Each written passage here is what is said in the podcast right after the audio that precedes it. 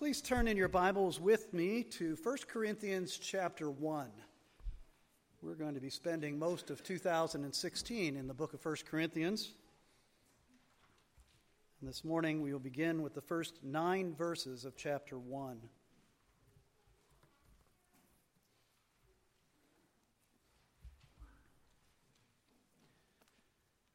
1 Corinthians chapter 1, verses 1 through 9. Please give your attention to God's holy, powerful, transforming, inerrant word.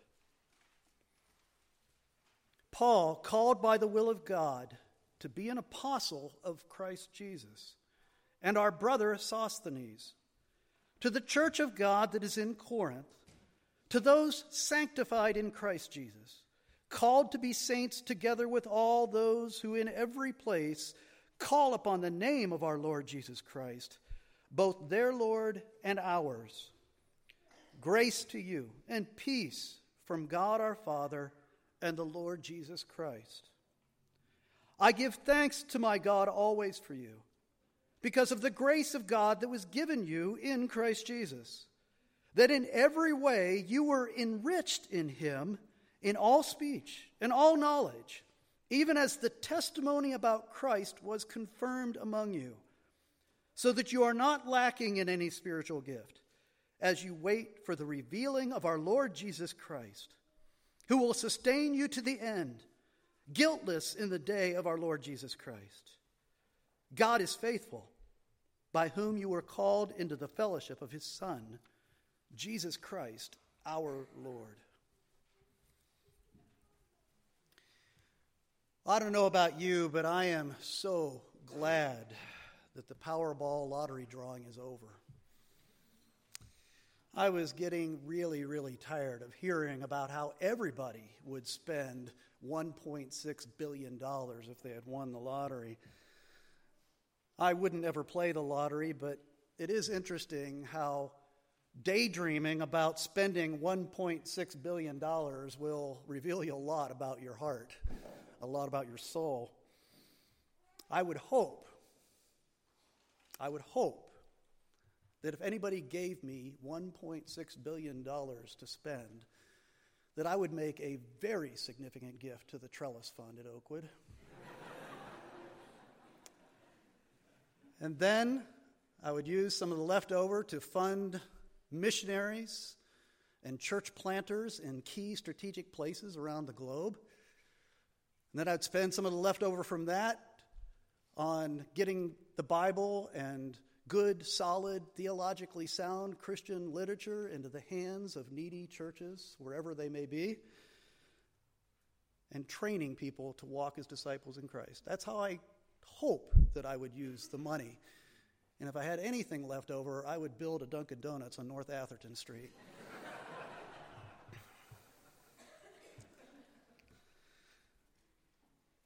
But besides revealing your heart, there's nothing good about that kind of speculation, really. First of all, it's a waste of time. God gives us so little time on this face of the planet. It's a waste of time to speculate about how you would spend $1.6 billion. One statistic I heard, I heard a lot of these, but one statistic, my favorite one I heard this week, of the odds of winning that $1.6 billion in the Powerball lottery your chances of being killed by a pig are 65,000% greater than your chances of winning that lottery. So, first of all, it's a waste of time. Secondly, it's really harmful to your soul. It really is. The problem with daydreaming about that kind of thing is that it breeds discontentment. It makes you spend your, or really to focus on what you don't have instead of what God has so graciously provided to you. And there's a great danger in focusing on what you don't have. That kind of thinking can infect churches too. As most of you that know that have been with us for any length of time, we've been spending a lot of time over the last few years analyzing our space needs here at Oakwood realizing that we've outgrown, we as the vine, with Christ the vine, we the branches, that we have outgrown the trellis upon which we've been growing. and we need a bigger trellis, or we need another trellis, or whatever that solution might be. And so we've been talking about and analyzing what we don't have and what we need to do ministry. And there's a, the same kind of danger in that that I know I've had to fight, and I'm sure many of you had to fight too. This mindset that always says, if only we had blank, then we could make a big impact for the kingdom of God. And it's amazing how much that kind of thinking permeates even the best of churches. If only we had this, then we would be able to really make an impact on State College for the gospel of Jesus Christ. Well, as we begin this study of 1 Corinthians, we're going to see that the first century church in Corinth was a pretty broken and apparently needy church. Like State College, we saw this a couple weeks ago when we looked at Paul's ministry in Corinth as it's recorded in Acts 18.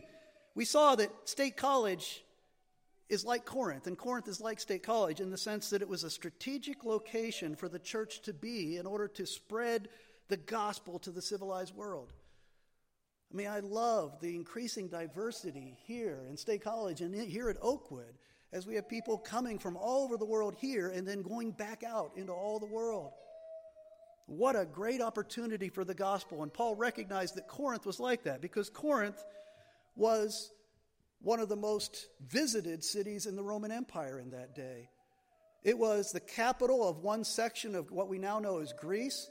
And more importantly, it was between two very prominent ports. And so trade that went from every part of the known civilized world went through Corinth. And therefore, as you know, in any great trade city, it was a melting pot of cultures.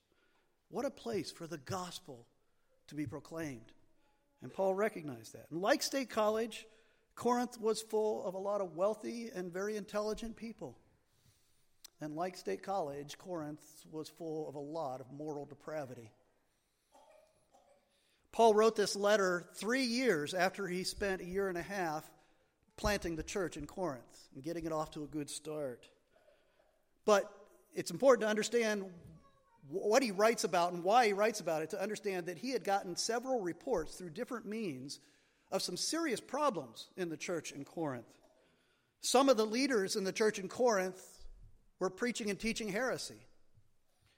Some leaders were challenging Paul's authority as an apostle, and we'll see in a minute why that was such a serious issue.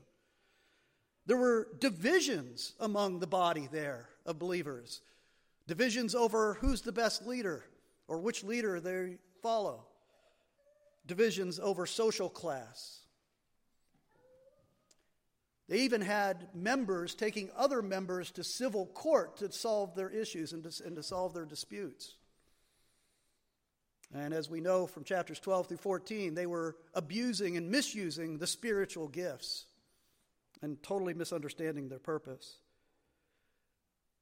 And then we also know that there was sexual sin going on in that church. Not only was it being tolerated by the church, but it was causing offense in the eyes of the Corinthians, who were some of the most morally depraved people in the Roman Empire. And the Corinthians, the pagans, were offended by the sin that was being tolerated and not dealt with in that body of believers. And as we'll find out, their worship services were a mess, just a chaotic mess. So this is a church that had a lot of problems. And if there was any church that Paul planted and worked in that would bring to him a great deal of discouragement, this would have been the church. But isn't it surprising how Paul begins this letter to them? He says in verse 4 I give thanks to my God always for you. I give thanks to my God always for you. You know, there's a danger when you read the introductory paragraphs to Paul's epistles. If you, you know, if you're familiar with Paul's epistles, you know that they tend to have a bit of a form at the beginning, the kind of similar phrases and similar things he says. And there's, there's a danger in seeing those things as only formalities, as social niceties, that they're full of cliches and platitudes, and you kind of read through those quickly and skip over them to get to the real meat of Paul's letters. And if you do that, that's, that's really a shame because Paul never wrote anything lightly. He never wrote empty phrases. Everything he says in his introductions has a point and a purpose by the leading of the Holy Spirit. And as you dig into the initial verses in any epistle that Paul wrote, what you find out are some of the key issues that he identified in that church that he needed to address. And he's really setting the table for his teaching to come. And it's interesting that he begins this letter, which is a letter that's going to be full of exhortations and, and warnings and pointing out of sin. He starts the letter on such a positive note, and he really talks about the riches of the true church, even the church in Corinth. In this introduction, he is addressing the church in Corinth and saying, You are very, very rich. Look at verse 4 and 5. He says, I give thanks to my God that in every way you were enriched in him. No matter how we, much we may look at that Corinthian church and say, wow, what a, what a needy church, Paul did not see them as needy. He saw them as rich in the things that matter. And what Paul says about the church in Corinth here, he says to every church in every age. Because every aspect of the riches that he points out that the church in Corinth had, this church has, and every true church of Jesus Christ has. And it's very important that we keep this perspective. You know, and we there's a lesson here for us that when we look at other believers and when we look at other churches, we need to be like Paul. And we need to look at those individual Christians, we need to look at those churches first as God sees them. And then look at the problems. And that's what Paul does. He says, This is what God has done in you. This is what God has given to you. You are incredibly rich. You've probably noticed the last few months, we've been having, once a month, we've been having testimonies from members of the church. And these have been great, great encouragements to us. And we call them, I don't know if you've noticed, but in the bulletin, we call them evidences of grace. And that's a phrase that comes from a commitment that the leadership made about three years ago. I've mentioned this before. That we, when we come to our prayer time, when the elders and deacons get together and we pray for the church, we begin that prayer time by asking each other, What evidences of grace do you see at Oakwood? What evidences of God's grace at work do you see? And it's amazing that how, you know, you tend to, when you start prayer time, you tend to quickly jump to the problems, the places where we need God to do something or to give something or to provide something.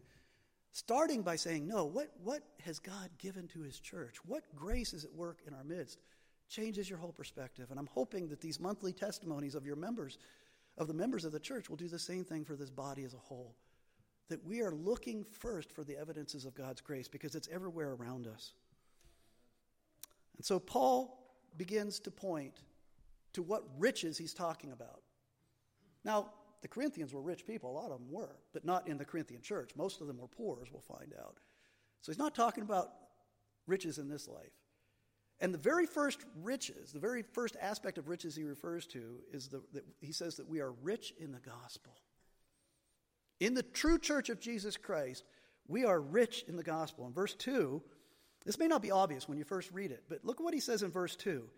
He addresses them as the church of God that is in Corinth, together with all those who in every place call upon the name of our Lord Jesus Christ. Now, if you know the language of Scripture, you know that those who call upon the name of the Lord Jesus Christ are the true believers. And it's speaking about the testimony of Christ. He says in verse 6 that they had believed and it had been confirmed in them the testimony about Christ. And so, what he's referring to there is the gospel. That's how you know the true church from the false church. Is do these people call upon the name of Jesus Christ? Now, you're going to say to me, there are a lot of false churches out there that, that use the name of Jesus Christ everywhere.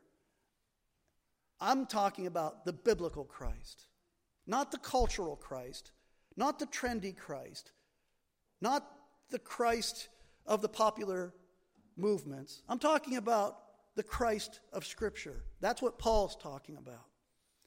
Those who call upon the one eternal Son of God revealed in God's Word, those are the ones who are the true church.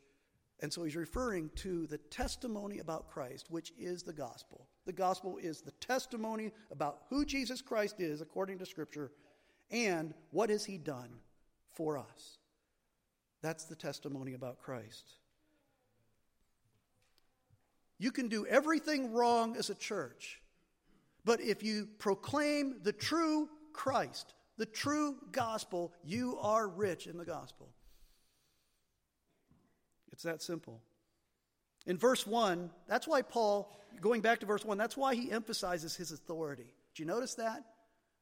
He says, called by the will of God to be an apostle of Christ Jesus. That word apostle means one who is sent.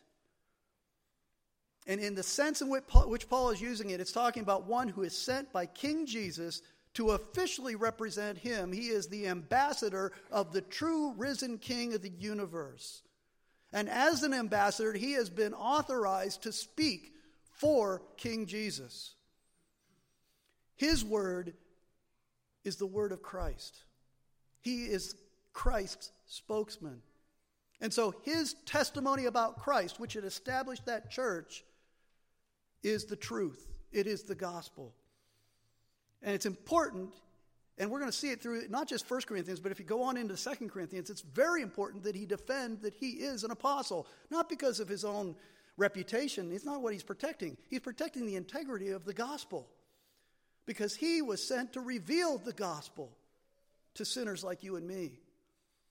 And so when these false leaders were challenging his authority and causing people to doubt Paul's authority and therefore to, to doubt Paul's message, they were actually undermining the gospel itself. That's why he defended himself so strongly. Why he begins this letter by making it clear that he was appointed by Christ to reveal the gospel. His call to be an apostle was unusual, that's for certain.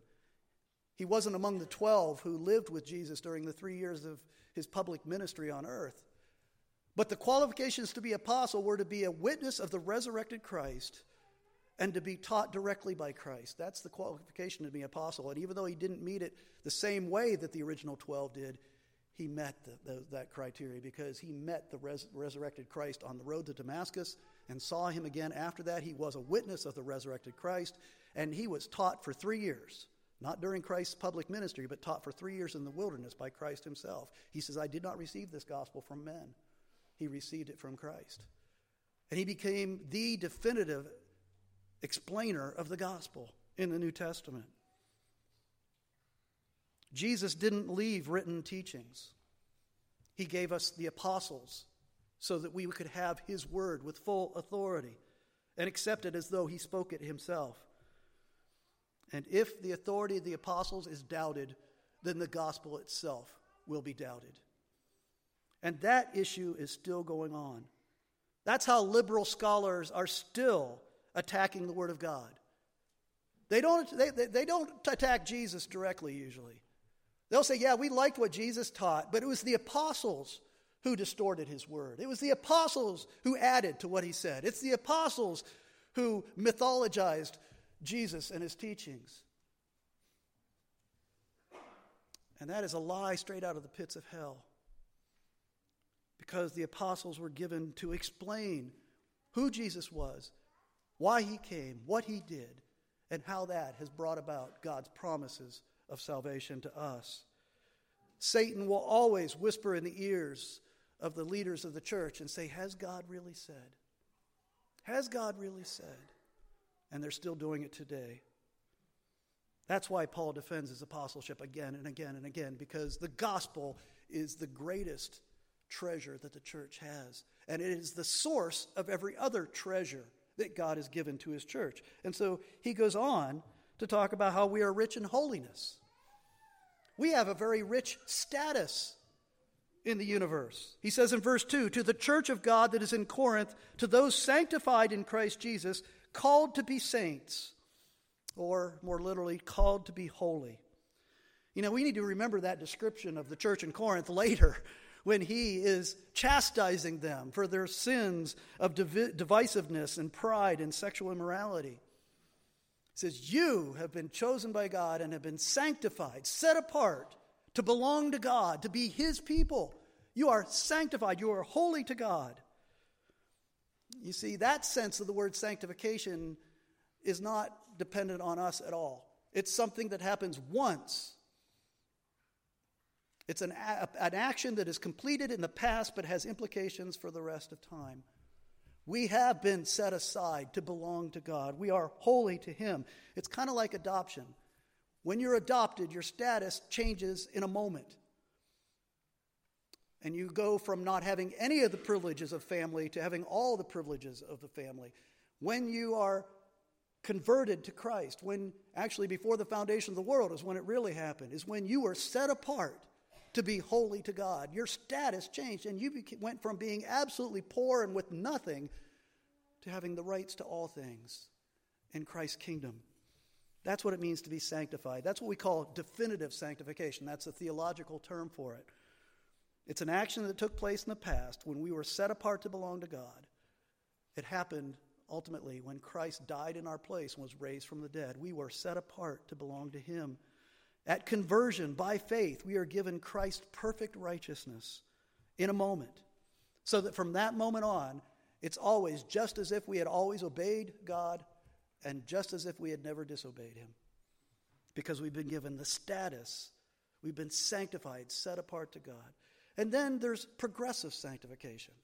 Once we've been set apart and holy, made holy and belong to God, He sends His Spirit into our lives to transform us into the image of God.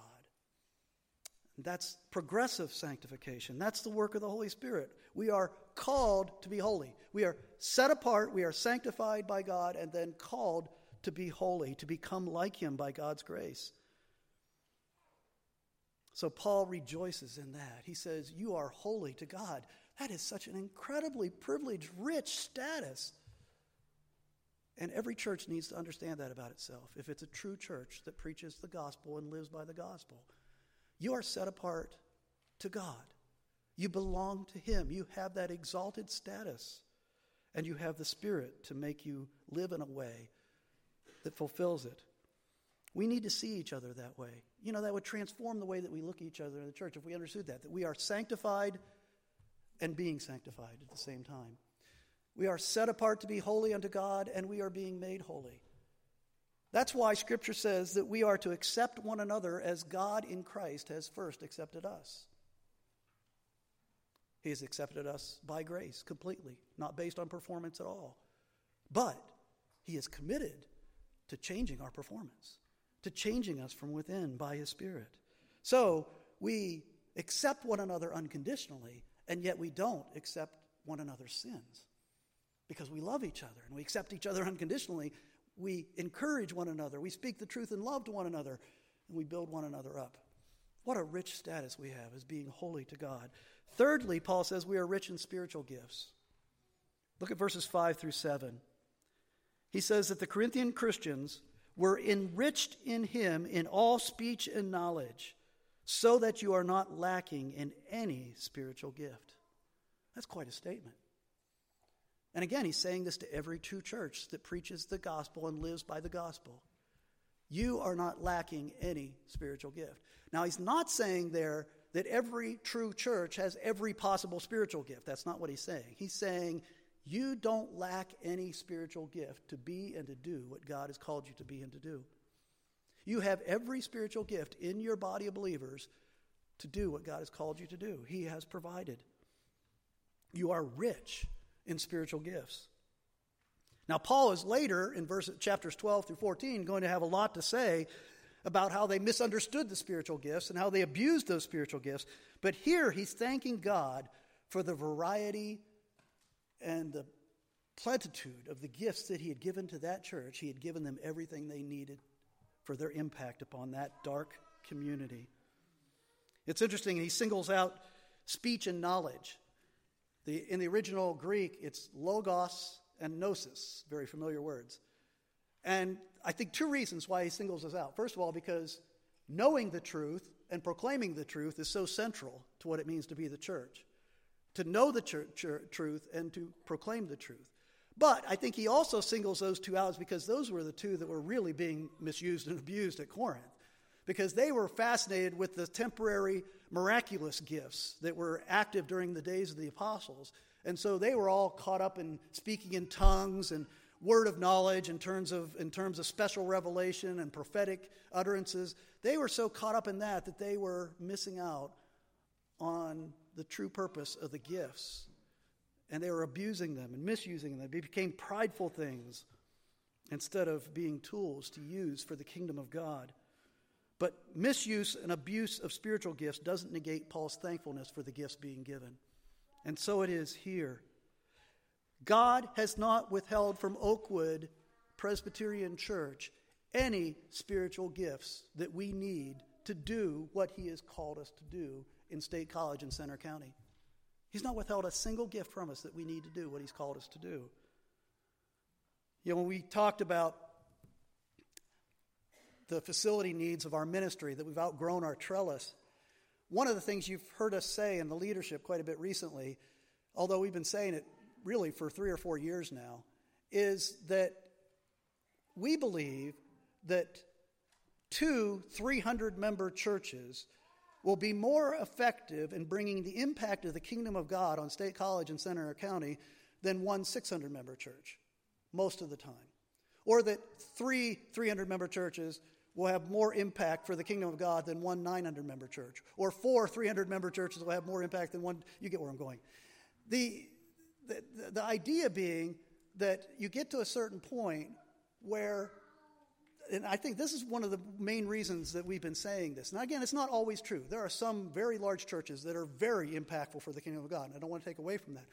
But I'm saying, in general, the, the, what happens in churches when they get to be five, six, seven hundred people is that the church begins to become kind of institutionalized. And the ministry starts to be driven by and carried out more and more by staff people and in the largest churches, what happens is too often, not always, but too often, is that the general members of the church become very passive and they become consumers of the ministry instead of producers of the ministry. And they become spectators of what God is doing in that church and through that church instead of being using their spiritual gifts that God has given. And it's just true that smaller churches tend to rely more upon all the gifts of the body of believers in order to be effective. And it's a challenge to get all those gifts operating, but it's a good challenge. And it's a way to be a healthy church. Now, again, I'm not speaking in absolute terms. This is more just for observation of the way things work. It doesn't have to be that way. But God has made us rich in spiritual gifts. And the more we put those spiritual gifts into operation in the ministry of the church, the healthier we are going to be. We are already rich. We don't need anything that we don't already have. That's the point that Paul is making to the Corinthian church. Fourth, Paul says, we are rich in hope. We are rich in hope. Look at verses, the end of verse 7 through verse 9. He says, As you wait for the revealing of our Lord Jesus Christ, who will sustain you to the end, guiltless in the day of our Lord Jesus Christ.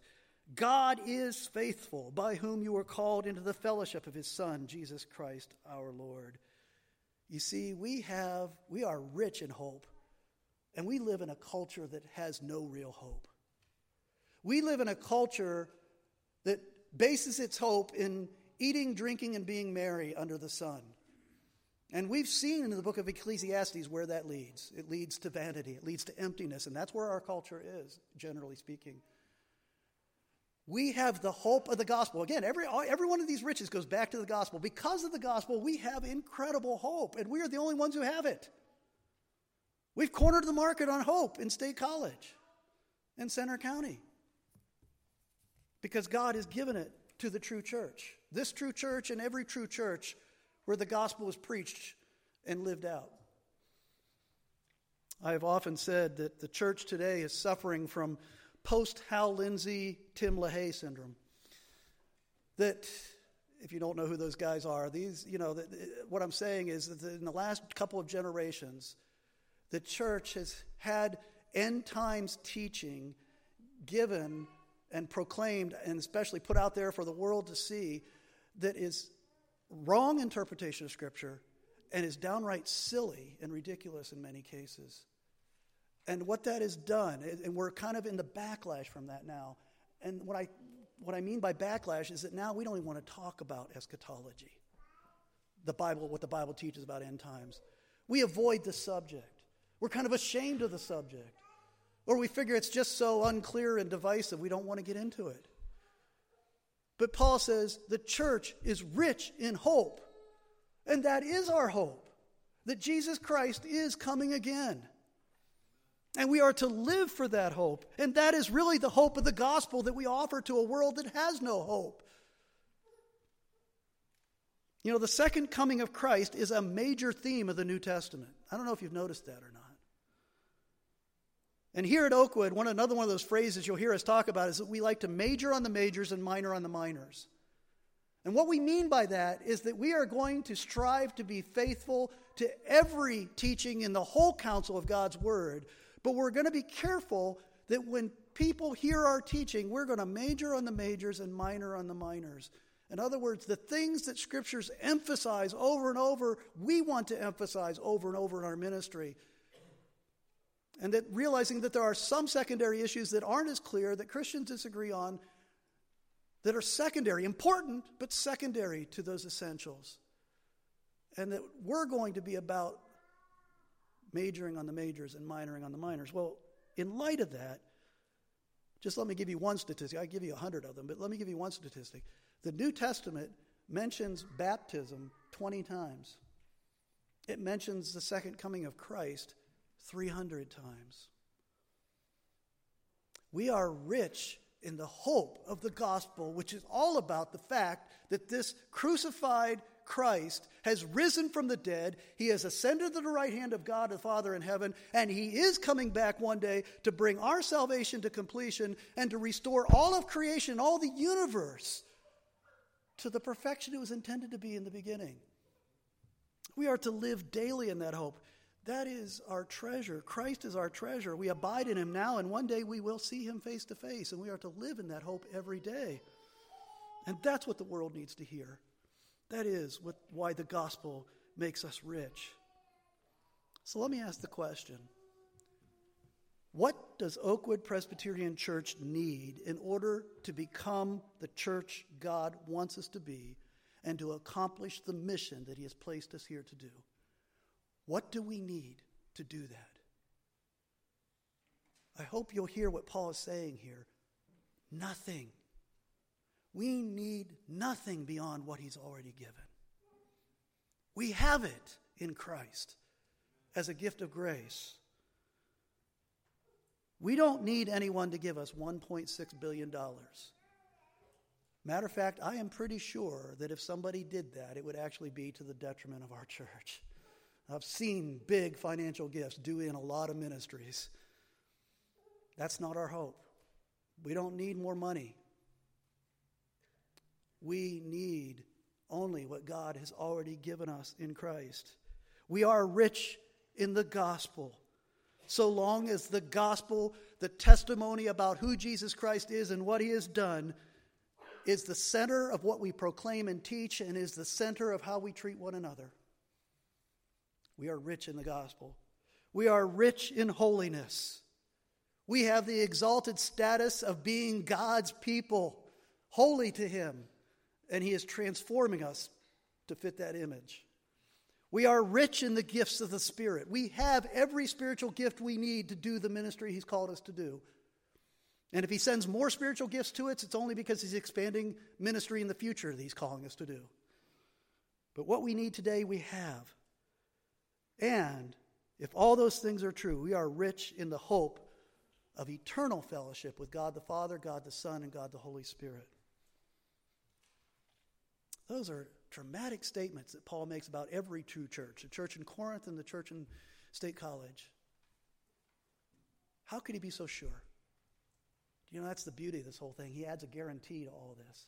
Did you notice where the guarantee is? It's in verse 9.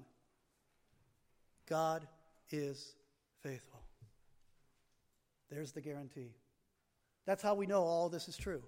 Because God is faithful. That's the covenant theme that ties all of Scripture together. God has made promises to us, and He is faithful. He's never broken a promise, and He's not going to start now. He will fulfill every promise He's made to us in Christ. That kind of confidence led Paul to say to the Philippian church, I am sure of this, that he who began a good work in you will bring it to completion at the day of Jesus Christ. And it led him to say to the Thessalonian church, Now may the God of peace himself sanctify you completely. May your whole spirit, soul, and body be kept blameless at the coming of our Lord Jesus Christ. He who calls you is faithful. He will surely do it. Amen. Let's pray. Father, forgive us for crying poverty so much of the time. Forgive us for focusing on gifts that you haven't given to us instead of being content and putting to work the gifts that you've already given. Thank you for our riches in the gospel, the riches of sanctification, the riches of spiritual gifts, the riches of hope. These are all ours because Christ has died for us and has risen from the dead and reigns on high as Lord of all. We call upon the name of the Lord Jesus Christ and we receive these blessings as an act of grace and are filled with love and thankfulness for what you've given. We pray in Christ's name. Amen.